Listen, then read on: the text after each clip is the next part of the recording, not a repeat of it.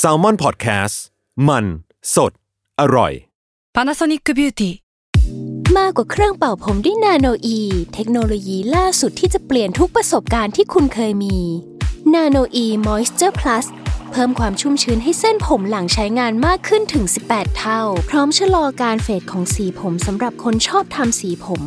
ดูแลความชุ่มชื้นทั้งเส้นผม หนังศีรษะและผิวคุณ Panasonic NA0J มีเทคโนโลยี nanoe ที่ care only you ทฤษฎีสมคบคิดเรื่องลึกลับ สัตว์ประหลาด ฆาตกรรม ความลี้ลับที่หาสาเหตุไม่ได้ เรื่องเล่าจากเคสจริงที่น่ากลัวกว่า fiction สวัสดีครับ ผมยชญ์ บรรพพงศ์ผมธัญวัฒน์อิพภูดม นี่คือรายการ Untitled Case สวัสดีครับ ยินดีต้อนรับเข้าสู่รายการ u n d e r t a l e Case เทรสองครับผมสวัสดีฮอฟสวัสดีฮะ คุณไม่ตอบอะไรหน่อยคถ่ารัยบรูปถ่ายรูปกูอีกแล้วเนี่ย แล้วกูก็ลงคุณด้วยคุณทันเขาเออมัวแต่ถ่ายสตอรี่อยู่ผมจะวันนี้ผมมีเป้าหมายว่าผมจะลงสตอรี่ไอจีเป็นรีวทำไมอะ เพราะว่าเป็นวันที่ผมทำอะไรเยอะแยะชิบหายเลย โอเค คือคือคุณจะต้องการที่จะเก็บวันนี้ไว้ ใช่บันทึกในประวัติศาสตร์ตัวเองว่า สิบเอ็ดโมงผมตื่นมาใช่ป่ะผมตื่นมาเก้าโมงครึ่งสิบโมงอะประชุมทีมข่าวอืมคุยเรื่องข่าวรับบทเป็นบ.ก.ข่าวครัสิบเอ็ดโมงครับ เที่ยงเนี่ยออกจากบ้านครับบ่ายโมงอัดพอดแคสต์อัดพอดแคสต์เป็นคนทำพอดแคสต์ครับ เป็น podcaster คุยคุยกับเรื่องเอ่อกลิ่น อ่า พอมาบ่ายสองครับ บ่ายสามนี้อัดเรื่องลี้ลับ ครับ รอบโลก รอบโลกครับเดี๋ยวเสร็จสี่โมงไปอัดรายการข่าว อ่าครับห้าโมงคุยกับลูกค้าเพื่อนว่าหกโมงมาอัดรายการที่ยิ่งใหญ่ที่สุดในประเทศไทยครับ คือรายการอาร์ทเวิร์ดครับโอ้ยอันนี้ต้องรอตามอันนี้ต้องรอตามผมเลยผมเลยรู้สึกว่าทำอะไรเกินไปปะวะผมก็รู้สึกอย่างนั้นนะผมรู้สึกอย่างนั้นนะไม่เข้าเรื่องเลยเขาจะด่าผมอีกแล้วว่าผมพูดพูดไปเรื่อยครับเดี๋ยวจริง ๆ ไม่มีใครด่าคุณหรอกครับ มีแต่ยศนั่นแหละผมเนี่ยแหละใช่ผมรออยู่มีแต่ผมรอมีแต่พวกรพวกเราอยู่เลยแหละที่ด่ากันนี่ขี้เกียจด่าครับอะมาเราก็มาอัปเดตข่าวสารวงการเรื่องลี้ลับรอบโลกเช่นเคยนะครับ ใครมีเรื่องอะไรมา วันนี้อัปเดตวันเกิดอิงค์วรันทรครับครับว้าวอันนี้ลึกลับ อันนี้ลึกลั Happy บ Birthday ครับแฮปปี้เบ t ร์ a เดย์คุณคูมอิงค์แล้วผมก็เพิ่งเห็นว่าเขามีอะไรนะพรีออเดอร์อัลบั้มสตูดิโออัลบั้มแรกหรอของชีวิตอ่าอิงค์วรันทร เดี๋ยวนี้เรียกอิงค์ไม่ได้ถ้าเป็นคูมอิงค์อะคุมอิง มันมาจากไหนอะมันมีเป็นเรื่องลี้ลับไหมไอ้คำว่าคูมเนี่ย มันก็คือคุณอิงไงแบบเฮ้ยเราแบบเราให้เกียรติศิลปิน หรอ มันเออ มันดัดแปลงมาคุณก็น่ารักแล้วต้องคูมถึงจะน่ารักขึ้นนี้เหรอ คุม อันนี้เวลาคือเราความพูดลี้ลับคูมของภาษาอะไทยป่ะ คุมมันจะมีความแบบคุมคุมคุมอิงคุมอิงอะไรเงี้ยป่ะมีความแบบอ๋อ แบลแบลหน่อยอะหรอ เออ มันมันเป็นความ มันเป็นความให้เกียรติที่เราก็รู้สึกว่าเขาน่ารักด้วยปะอืม ไม่รู้ว่ะผมไม่เข้าใจภาษาไทย คือเนี่ยคุณถามผมไงผมก็วิเคราะห์ไปตามเรื่องไงเออก็ฟังสิก็ฟังสิเออ โอเค มันคือการให้เกียรติแล้ว คนนี้ดูน่ารักไปได้ในตัวเองใช่เรียกว่าเราเรายกเขาไว้ ยกเขาไว้ในในในในที่ที่เหมาะอ่าจริงผมมีเรื่องหนึ่งครับ อะมาครับ ของผมเนี่ย เป็นเรื่องที่เอามาจากเว็บไซต์ Futurism อีกแล้ว ผมไปเจอมาว่ามันมีงานวิจัยที่มหาวิทยาลัยหลุยส์วิลล์ครับ คือเขาก็ครับเหมือนใส่เครื่องวัดคลื่นสมองครับ EEG ของคนไข้คนหนึ่งอยู่ที่เขาเป็นโรคลมชักอะไรเงี้ยครับอายุ 87 ปี แต่ปรากฏอ่าว่าระหว่างที่ใส่เพื่อตรวจคลื่นสมองอะจู่ๆคนไข้คนเนี้ยเขา heart failure ไปคือ หัวใจเขาวายไปหัวใจล้มเหลวอะเออใช่หัวใจเขาล้มเหลวไปแล้วก็ทีเนี้ยมันก็เลยมีการวิจัยต่อด้วยการแบบวัดคลื่นสมองของเขาอะหลังจากที่เขาเสียชีวิตไปแล้ว 15 นาทีเออครับปรากฏว่า ระหว่างที่สวมเครื่อง EEG อยู่วัดคลื่นอยู่อะพี่ มันมีการแกว่งขึ้น แกว่งลงเขาเรียกว่า oscillate อันนี้ผมไม่แน่ใจว่ามันแปลว่าอะไรนะ oscillateขึ้นขึ้นลงของคลื่นแกมมาภายในสมอง ซึ่งคุณนักวิจัยเขาก็บอกว่ามันเป็นพฤติกรรมที่เกิดขึ้นตอนที่มนุษย์เนี่ยนึกถึงความทรงจำหรือว่าอะไรต่างๆนานาในในอดีตที่มันย้อนกลับขึ้นมาอะไรอย่างเงี้ยครับเออมันก็อาจจะเป็นหลักฐานประจักษ์ที่ประจักษ์ประมาณหนึ่งว่า ไอ้พวก near death experience ที่ที่เราเคยได้ได้ยินยินๆกันอะแบบพวกประสบการณ์ก่อนเสียชีวิตอะอืมที่มักจะแบบอืมมีภาพแฟลชแบ็กของชีวิตในอดีตมาหรือว่า มีภาพของหน้าคนที่เรารักแบบปรากฏขึ้นมา มันอาจจะเป็นจริงก็ได้มันมันค่อนข้างเห็นชัดเจนจากการที่มันมีมีการเกิดขึ้นของสารเคมีในสมองตรงเนี้ยนะครับครับ ก็น่าสนใจดีว่าจริง ๆ แล้วมันมันเราก็ต้องลองตายดูก่อนนะถึงจะรู้ว่าเรื่องนี้มันจริงหรือเปล่า เออลอแต่งดูว่าไหม อันนี้อันนี้ก็เขาก็บอกว่า FII ไว้ว่ามันเป็นแค่ sample n เท่ากับหนึ่งก็ยังไม่ได้มีการทดลองไปมากกว่านี้ อาจจะเป็นแค่แบบตัวอย่างก็ได้ให้เราเห็นภาพมากขึ้นว่า มันเกิดอะไรขึ้นกับสมองของเราตอนที่เรากำลังจะเสียชีวิตนะครับ อืม อืม ซึ่งเราก็ลองได้ยากเนาะเออ ลองยากต้องลองกับส่งพี่ทันส่งใคร ส่งใครไปลองได้ไหม คุณจะมาลงแถวๆนี้ป่ะครับ มีใครก็มีอยู่แค่แค่นี้นี้แหแหละละ มีแค่นี้แหละ มีกันอยู่แค่นี้เนาะครับก็ไม่น่าใช่พี่โจสนใจคุณแหละคุณคุณคุณแหละคุณแหละคุณแหละครับครับ โอเค อ่านี่ผมมีข่าวหนึ่งครับครับ ข่าวนี้ผมไปได้มาจากเอ่อเว็บเมนสแตนนะอ่าเอ้ยผมชอบเพจนี้เขาเป็นกีฬาที่แบบสนุกนะเอ้ยผมชอบนะ ผมรู้สึกว่าเขาพาดหัวข่าวสนุกมากเลยอะบางเรื่องผมไม่เคยอยากรู้เลยนะพออ่านพาดหัวข่าวเฮ้ยกูอยากรู้เลย อืม อันนี้ครับข่าวนี้มันเป็นการสร้างสถิติใหม่อ่า ในการทำในการแข่งขันอืม Guinness World Record อ่าฮะคือสิ่งเนี้ยครับ มันมันคือเราเราจะเริ่มเล่ายังไงดี เราต้องเริ่มเล่าแบบนี้ครับว่าในปี 2020 เนี่ย มันมีการเริ่มต้นทำสถิติ เรียง M&M สูงที่สุดอ่าอืมขึ้นมา ซึ่งตอนนั้นนะครับ คนที่เซตสถิติคนแรกเนี่ย ชื่อว่าคุณแบรนด o นเคลบี้ชาวออสเตรเลีย คนเนี้ยเขาตั้ง M&M ได้4เม็ดอืมสี่เม็ดคือซ้อนกัน4เม็ดมันยากเหรอยากเฮ้ยมันยากมันยากใช่ไหมยากมันยากใช่ไหมมันยากคุณมันยาก คุณลองดูคุณซื้อมาวัดกับผมเลยดีกว่ามา เออ เอ้ย คุณนึกสภาพถ้าคุณแบบอะไรนะซ้อนเม็ดโกะไม่ก็ยากป่ะอ่าซ้อนซ้อน M&M เนี่ยก็น่าจะยากนะเมนทอสยากก็ยากใช่ไหมเออเมนทอสนี่ผมก็เคยายกลองแล้วผมเคยลองแล้ว เออ อันเนี้ยเขาตั้ง M&M 4เม็ดซ้อนกันได้เมื่อปี2020แต่ ในขณะเดียวกันปีเดียวกันนั้นเองสถิติก็ถูกทำลายครับ ด้วยครับชายชาวอังกฤษอีกหนึ่งคนชื่อว่าคุณ Will ครับ Cutbill แล้วก็คุณ Rocco Mercurio ชาวอิตาลีครับคนนี้ได้5เม็ดเออ เออพัฒนาขึ้นภายในมาอีกหนึ่งเม็ด ปีเดียวกัน พัฒนาขึ้นมาอีกหนึ่งเม็ดแต่ปรากฏว่าสิ่งนั้นเป็นอดีตไปแล้วครับอ่าฮะ เพราะว่าในปี 2022 นี่เองครับ มีคนทำลายสถิติอีกครั้งหนึ่งครับครับ โดยการตั้งได้สูงถึง 6 เม็ดครับ โอ้โห ซึ่งคนนี้ระดับก็คือโลกอะคุณคุณแบรนด o นเคลบี้เจ้าเก่าเจ้าเดิมนั่นเองโอ้โหทำลายสถิติตัวเองทำลายสถิติคนที่ทำลายสถิติตัวเองอีกทีระดับโลกว่ะมันมันมันเดือดนะ ระดับโลกเดือดเดืเดืออดดเพราะว่ามันเดือดเขาสามารถตั้ง M&M 6 เม็ดเนี่ย วัดความสูงด้วยอ่ากว่า 4 เซนติเมตร เป็นระยะเวลากว่า 10 วินาที เราอยากรู้ความยากของมันคืออะไร เพราะรูปทรงมันไม่แน่นอนเหรอ ใช่เป๊ะใช่ตามมันมันไม่เดสมมาตรมันไม่คิวสมมาตรใช่ไหมนคุณต้องลองนึกถึงแบบคนที่เขาเรียง เรียงหินน่ะเรียงหินเวลาแบบไปลำธารแล้วก็ไปหยิบหยิบหินมาเรียงให้มันแบบดูเซนๆน่ะอ่าอ่าเอ้ย เรารู้สึกว่าความยากมันประมาณนั้นเว้ยอ๋ออุ้ยผมว่ายากกว่า อันเนี้ยแม่งเอ้ยยากความยากของพี่ว่าความยากของ M&M เนี่ยที่มันยากกว่าก้อนหินน่ะคือน้ำหนักมันก็เบาด้วยไงใช่ใช่ใช่มันไม่ได้มีแบบอ่าความแรงโน้มถ่วงมาช่วยอะต้องทำในห้องที่ไม่มีลมเลยไหมเอ้ย ผมว่าเกี่ยวผมหรืว่าอเกี่ยวหรือแค่แบบแค่แค่เราขยับมือนิดเดียวอะลมมันเกิดขึ้น มันก็ล่วงแล้ว คุณต้องไปดูคลิปวิดีโอเขาเขาคือแบบว่าผ้านี่ต้องปูโต๊ะอย่างดีอ่าแล้วก็เวลาที่จะจับ M&M เพื่อให้เอาไปซ้อนเนี่ยเขาต้องใช้ผ้าสองผืนมาคลุมนิ้วก่อน เพื่อไม่ให้มันเหนียวอื้อหือแล้วก็ M&M จะได้ไม่ละลาย แล้วก็เอาไปวางทีละชิ้นอืมอ่าเฮ้ยเรามาจัดจานเรามาจัดไลฟ์ไหมจัดแบบไลฟ์แล้วเรามานั่งเรียง n m n กันชาเลนจ์ป่ะเป็นสายก็น่สายหนุกดีแบบว่านะจับคู่อะเอ้ยก็ได้นะ เออ ผมว่าผมว่าตั้งแต่สองเม็ดก็ตายแหละสองเม็ดนี่ยังได้อยู่ ผมเคยทำผมอยากสงเดรู้ว่าถ้าถ้าต้นกล้ามาแข่งเนี่ยเขาจะมีภูมิปัญญาแบบไหนมาวิเคราะห์ในการวางว่าอะผมว่าให้แชมป์เข้าไปเลยคนเอนี้อผมว่าเขาถ้าถ้าเป็นเดินมาแล้วแบบเฮ้อผมเอาเวลาไปทำงานดีกว่าครับ ผม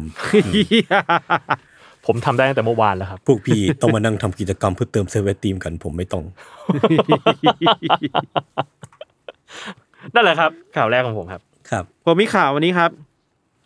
เป็นงานวิจัยสนุกสนุกๆซึ่ง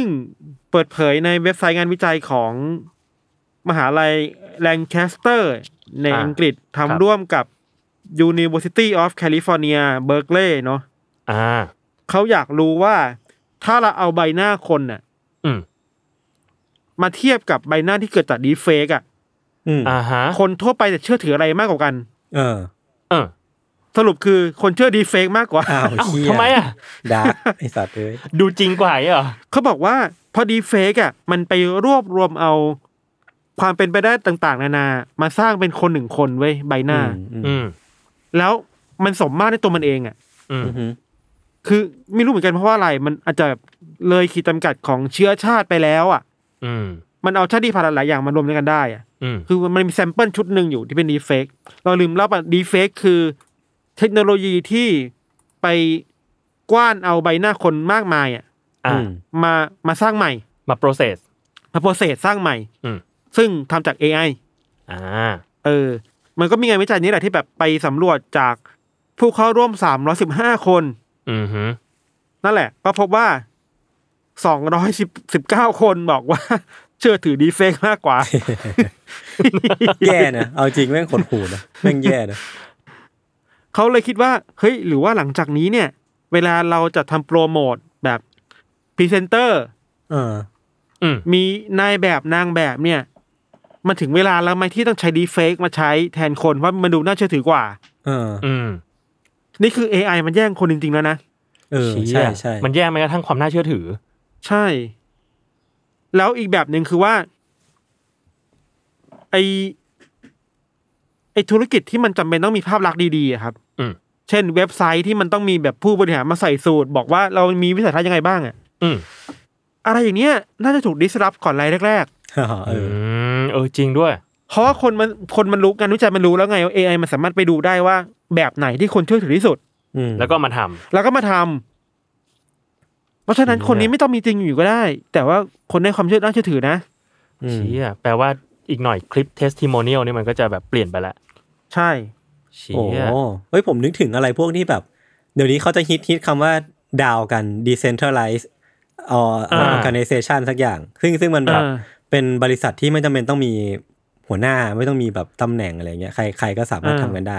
ทีเนี้ยบริษัทนี้มันก็จะไม่มีพวกคนที่เป็น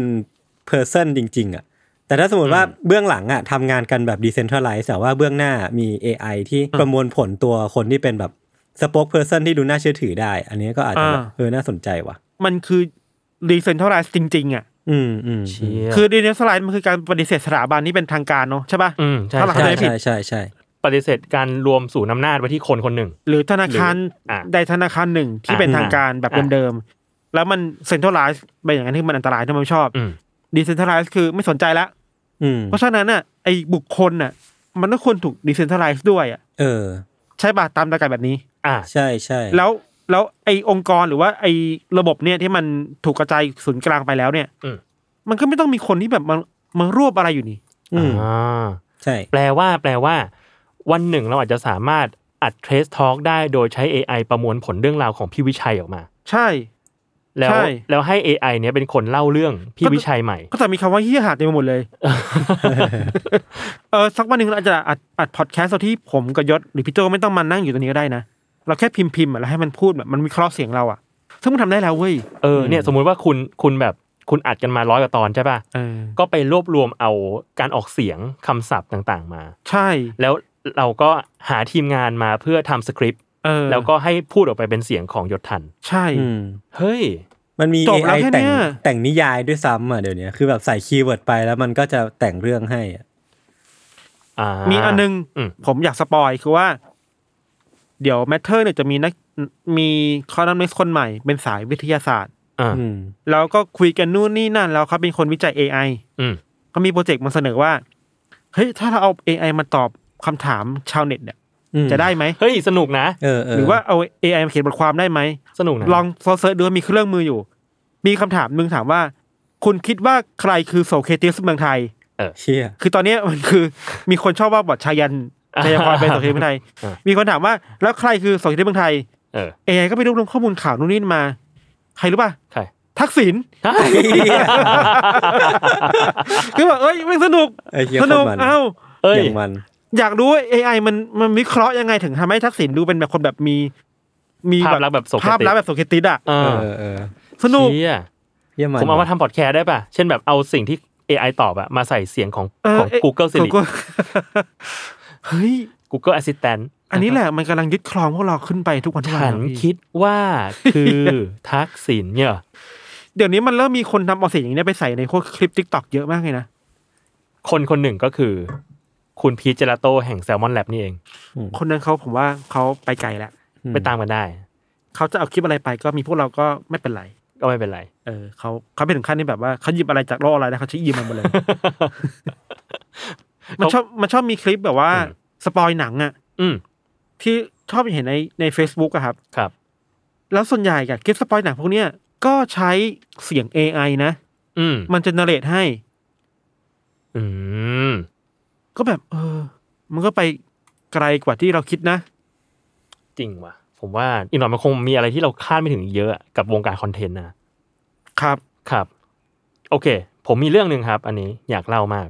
จริงๆเป็นข่าวเก่าแล้ว แต่ผมรู้สึกว่ายังเป็นข่าวที่น่าสนใจอยู่ คือ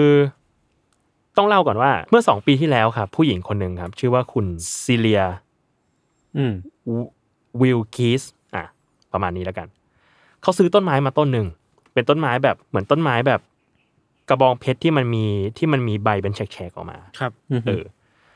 เล็กอ่าๆเออ กะว่าแบบเอ้ยเอามาเลี้ยงไว้ยที่อ่าบ้าน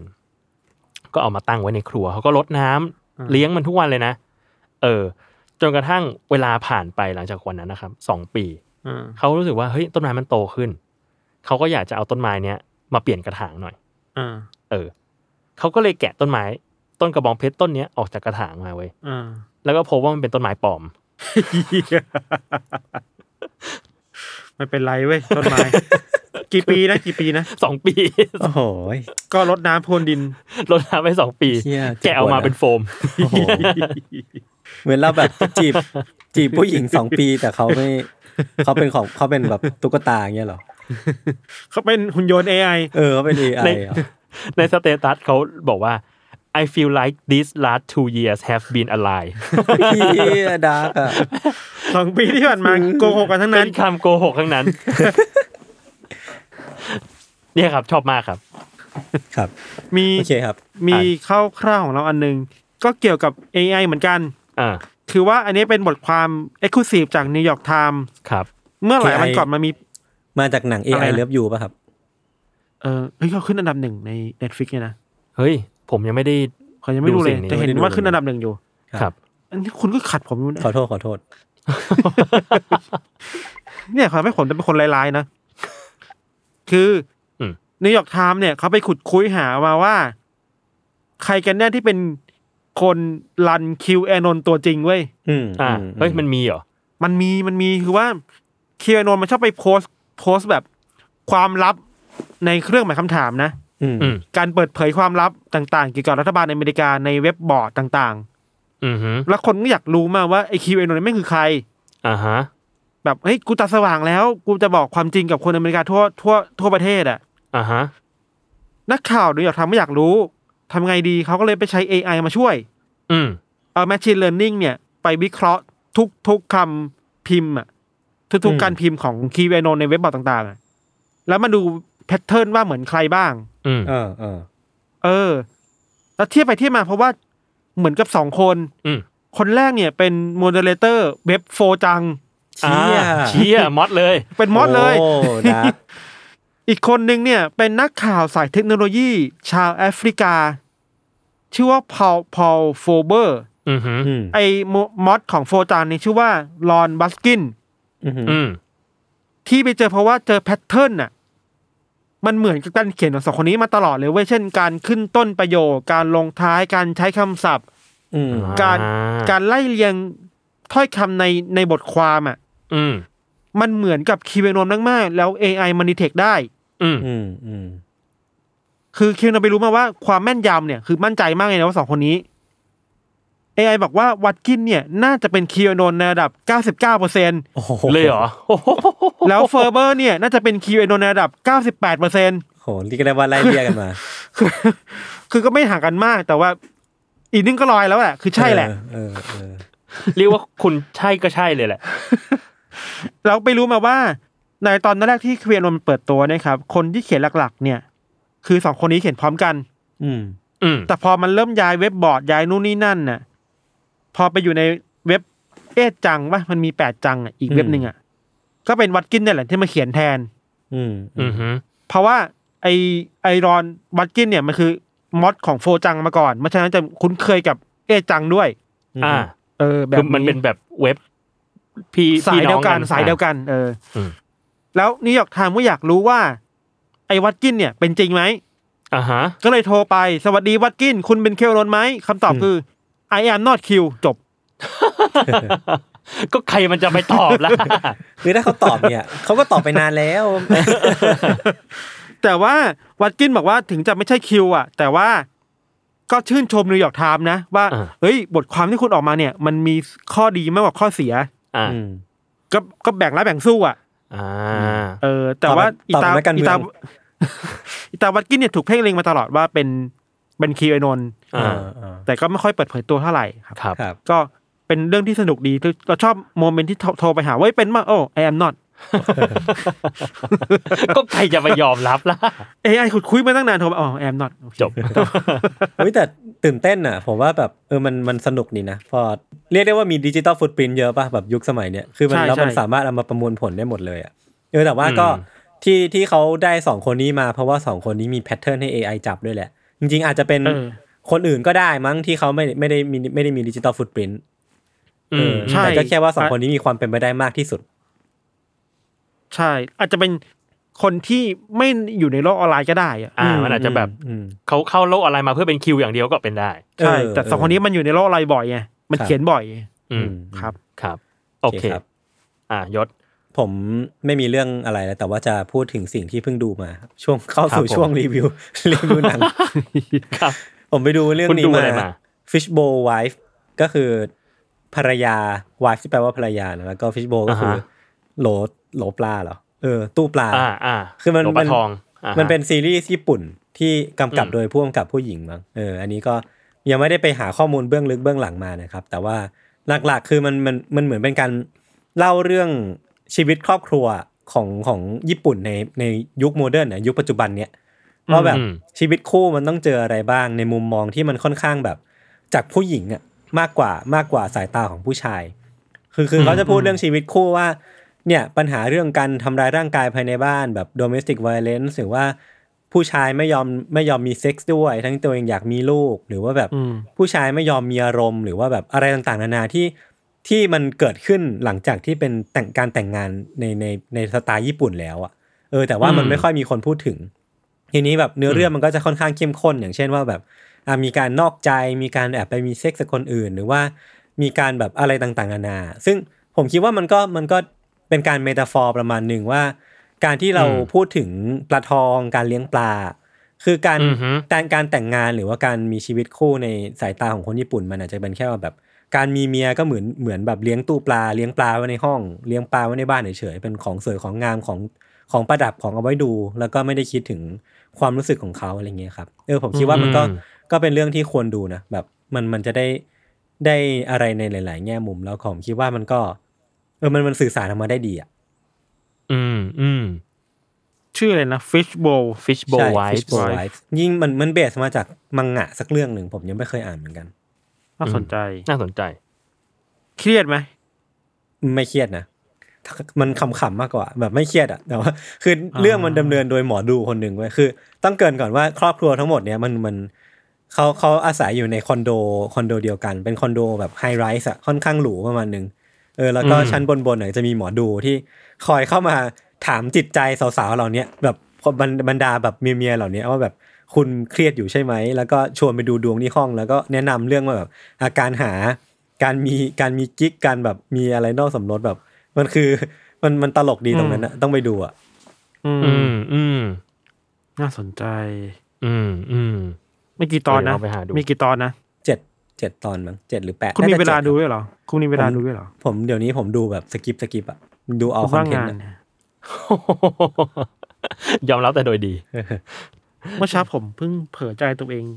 เพิ่งเกิดทำอะไรมาดูเฮ้ยดูยายบะดีกว่าอ้าวเออยายบะไม่มีแล้ว เฮ้ย คุณเคว้งคว้างไหมอะ ผมเคว้งคว้างมาก ผมอดใจไว้เลยว่า เออว่ะอาทีนี้เลยไม่ดูยายบะเลยนี่หว่า เดี๋ยวมันซีซั่นใหม่เดี๋ยวมันมาปีปีปีนี้เปล่าวะเห็นเขาประกาศแล้วนี่หรอซีซั่นหน้าใช่หรอขอให้มาครับ ครับ แต่ผมมีเรื่องหนึ่งที่ผมอยากจะ complainว่า ผมอยากให้ทุกคนเนี่ย เลิกเรียกดาบพิฆาตอสูรว่ายายบะเจนแก๊ปแหละเจนแก๊ปแหผละมพูดจริงๆแล้วในเพราะในใจผมมีเพียงยายบะเดียวเท่านั้น อายศรู้จักยายบะอกี่ยู่อันรู้รู้ผมไม่เคยอ่านก็จริง แต่ว่ารู้อยู่ว่าคุณมีทานหเหรน้าอกากคุณทานเหรอ ทันดีหน้ากากใจบะไง มันมีหน้ากากด้วยเหรอ เฮ้ยมีเหรอหน้ากากยายบะเฮ้ยคุณอะไรเรื่องไหนเนี่ย อ๋อผิดหน้าเรื่กาอกงวะใจเนี่ย บะอันมามาจากโคนันนี่หว่าอ่าคือมันคือมันมีเรื่องนี้ เออคือมันมีมันมีเรื่องยายบะเนี่ย เป็นซามูไรยายบะซามูไรจิ๋วอะเคยเห็นปกอยู่ เออเจ้าหนูซามูไรเนี่ย คนเขียนเดียวกับกับโคนันเลย อาจารย์โกโชอาโอยาม่าใช่อ่าซึ่งแบบโอ้ตอนเด็กๆผมชอบมาก สนุกไหมอะผมไม่เคยอ่านอะสนุกมากคือมันแบบออกแนวแบบการ์ตูนเหมือนรันมาอ๋อแบบแก๊กออกแก๊กแนวแบบแก๊กแก๊ก action หน่อยอย่างเงี้ยเหรอแก๊กแก๊กแล้วก็ action เออ แล้วตัวเอกแบบตัวร้ายก็จะแบบติงตองหน่อยอะไรเงี้ยอ่าอ่าเออ ซึ่งมันสนุกมากเว้ยแล้วอาจารย์เคโกดูโชตอนแบบแกช่องเขียนแกเขียนแนวนั้นได้เหรอคือ เฮ้ยได้คุณคุณต้องไปเชี่ยดู บอกเลยสนุกมาก เห็นเขาก็กำลังกลับมา reprint อยู่เออเห็นคนบอกว่า reprint อยู่นะ ใช่ ซึ่งผมแบบทำใจหนักมากเลยอะมันเล่มละร้อยกว่าบาทอะเดี๋ยวนี้การ์ตูนราคาแพงมากเลย ผมไม่มีตังค์ซื้อแล้วเนี่ยคือโคตรแพงเลยแต่ผมเองก็อยากเก็บให้ครบนะ คือตอนนี้ที่บ้านอะมีอี reprint อันใหม่เนี่ยสามเล่มอืมอืมแล้วผมเพิ่งไปพบว่ารีปรินท์ทั้งหมดเนี่ยมันเหมือนจะมีแบบเก้าเล่มอะไรอย่างเงี้ยมาสิบเล่ม แล้วก็โอ้โหอีกเล่มมันร้อยกว่าบาท เห็นบางเรื่องเล่มหนึ่งเกือบสองร้อยก็มี อืม คือค่าของชีพมันแพงมากเนาะจริงไอ้ขยะสะสมแบบเมื่อก่อนมันยากมากนะพี่โตเมื่อก่อนมันแค่สี่สิบห้าบาทจำได้ลุกยุคผมเด็กๆอะอืมสามสิบบาทสี่สิบาทสี่สิบห้าบาทอะ อืม มันขึ้นมาจนแบบรู้ตัวทีคือเป็นร้อยแล้วอะเราเราอ่านการ์ตูนญี่ปุ่นกันตั้งแต่เล่มละสามสิบาทอะเออ ทุกวันนี้เงินแบบว่าเงินวันพีชเล่มใหม่ เงินมันก็ล่อยหล่อลเก้างสิบซื้อบาทมั้ง เงินที่มีอยู่เหมือนเดิมเท่าเดิมซื้อหนังสือการ์ตูนได้น้อยลง ใช่อืมเออแต่นั่นแหละ แนะนำยายบะเขากำลังมารีปรินท์อีกรอบหนึ่งสนุกมากครับครับเป็นขอเรื่องของซามูไรตัวหนึ่งครับซามูไรจิ๋วที่ต้องเข้าไปอยู่ในบ้านของนางเอก แล้วก็มีการอ่าฝึกวิชาต่างๆ กับอาจารย์ซามูไรเช่นแบบอ่ามิยาโมโตะมูซาชิอ่าอะไรเงี้ย เพื่อแล้วที่จะสู้กับอ่าปีศาจยักษ์แล้วตอนที่ออกไปนอกบ้านเนี่ยกลับมาคือที่บ้านโดน อสูรกินฆ่าตายหมดแล้วหรือแค่น้องไม่ใช่สาวไม่ใช่เพราะกลายเป็นอสูรไม่ใช่เรื่อง คนละเรื่องกันไม่ใช่ไม่ใช่ไม่ใช่แล้วก็ไปฝึกวิชาปราบอสูรปานวาคลีรับปานวาลีปนกันหนักกว่าเดิมปนกันยับยับยับยับเลย โอเค เอ้ยผมมีอีกสองข่าวคือตอนนี้เนี่ย ผมมีน้องฝึกงานมา แล้วมีน้องคนหนึ่งที่เป็นคอนเทนต์ครีเอเตอร์ชื่อสมมุติว่าคุณเนมอ่าอืมคุณเนมไม่ต้อเนี่งยสมมเขาติก็ได้มั้งงั้นคุณเนมเนี่ย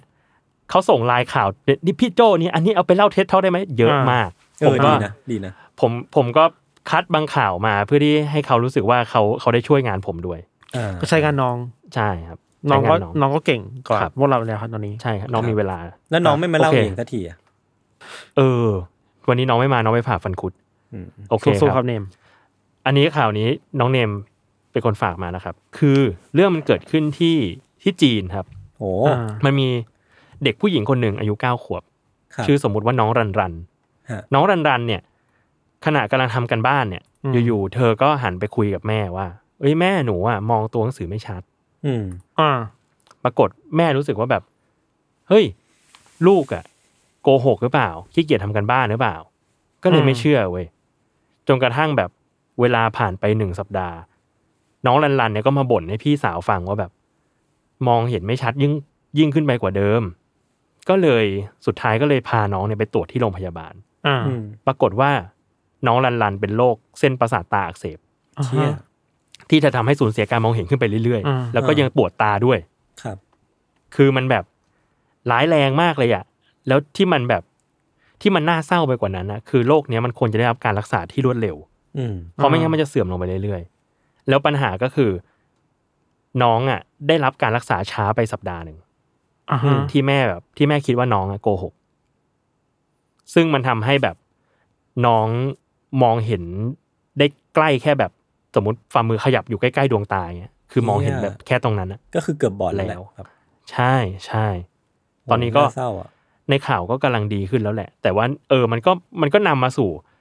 การดิสคัสกันนิดนึงอะว่าแบบ เอ้ย จริง ๆ แล้วเด็กตัวเล็ก ๆอะอืมเขาไม่ได้แบบไม่รู้เรื่องรู้ราวอะ เขารู้ว่าเกิดอะไรขึ้นกับร่างกายอะอืมอืมเออ แล้วจริง ๆ ในฐานะแบบ พ่อแม่ผู้ปกครองอะเราควรจะเชื่อเขานะอืมอืมเออ คือเด็กมันไม่ได้โกหกเป็นเป็นเนเจอร์อะอืม อืมอืมแค่น้องอาจจะสื่อสารน่ายาก อ่าเขาไม่ใจรู้ว่าจะเข้าใจอะไร แต่ก็ต้อง ก็ต้องจับจับสังเกตให้ได้แหละ ใช่ใช่คืออะเนี่ยคือพอพี่มีลูกพี่ก็เข้าใจแหละบางทีแบบ เอ้ย เวลาจะพาลูกไปโรงพยาบาลแต่ละทีอืมมันก็อืมมันมันก็ลำบากอืมหรือบางทีมันก็แบบ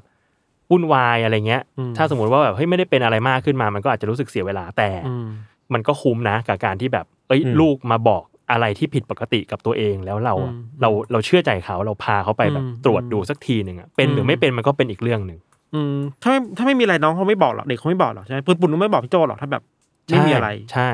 แล้วแล้วเราจะเราจะค่อนข้างแยกระหว่างอะไรที่ลูกพูดเล่นอืมๆกับพูดจริงจังได้เว้ยอืมสมมุติแบบว่า ตอนนี้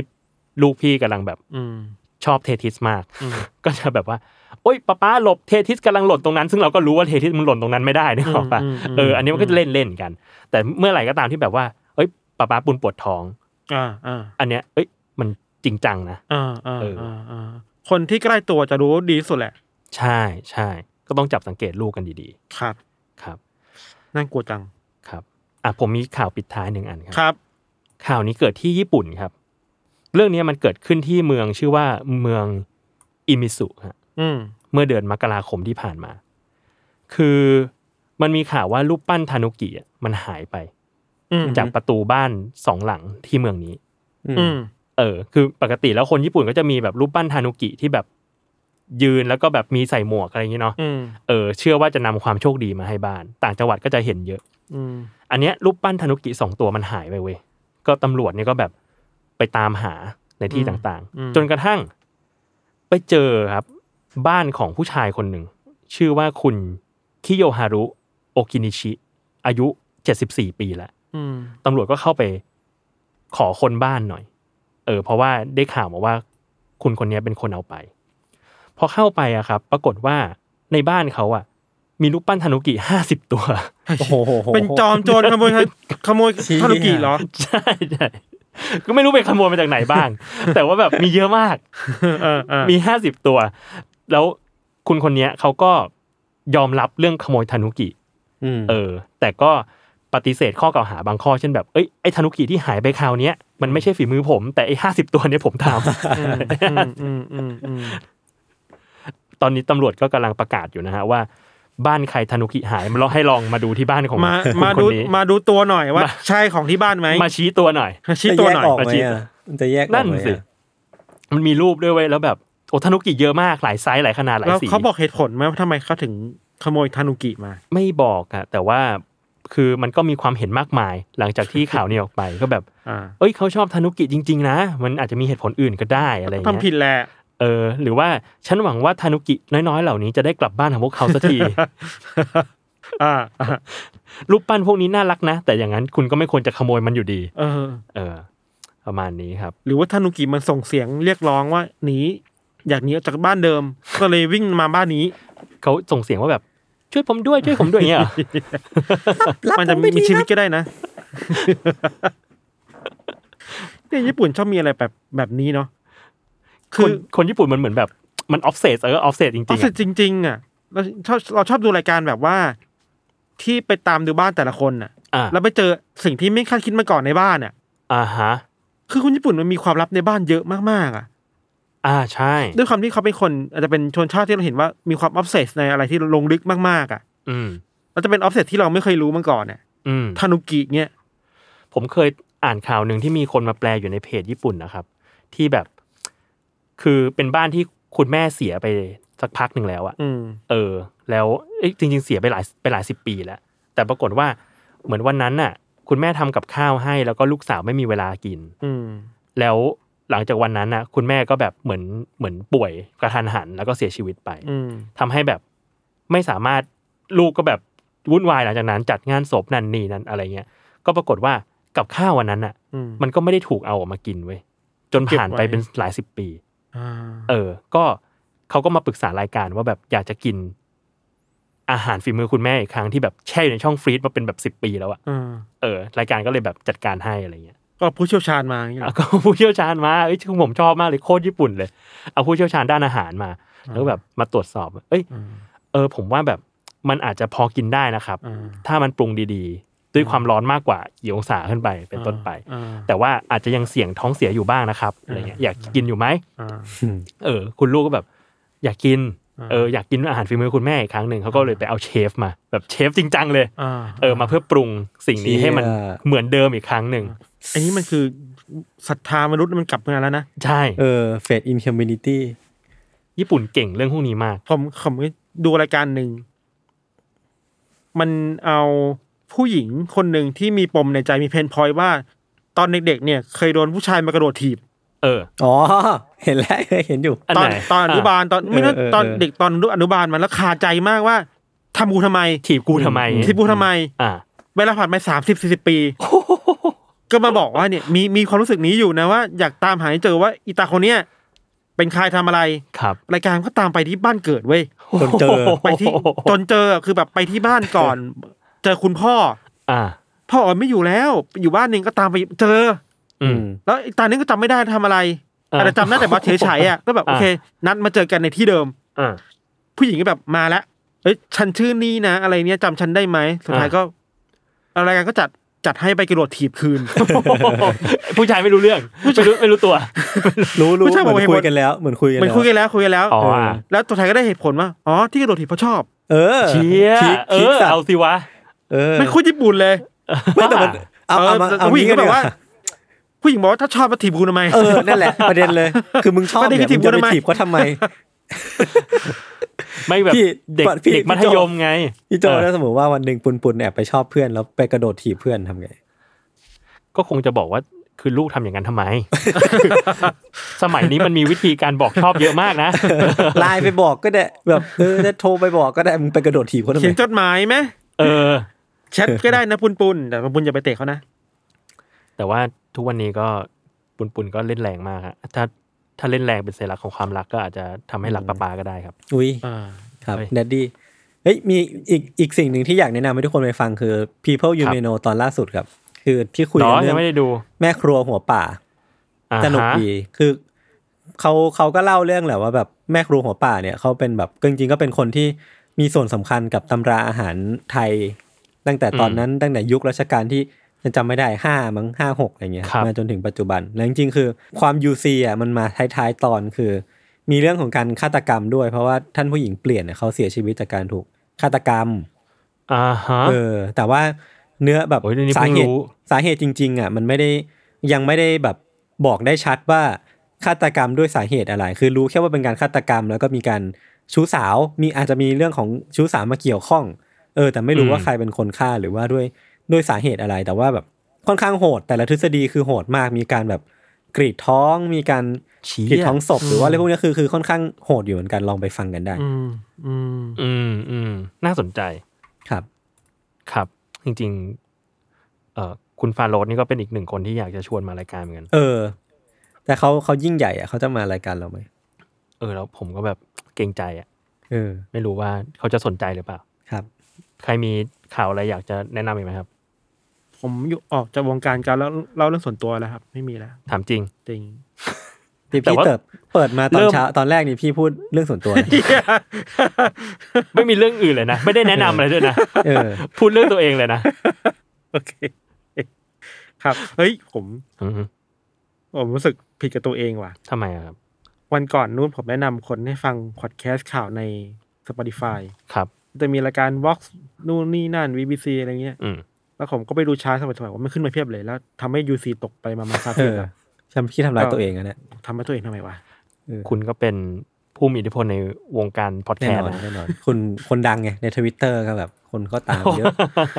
คนดังผมเนี่ยผมทำทำไมวะ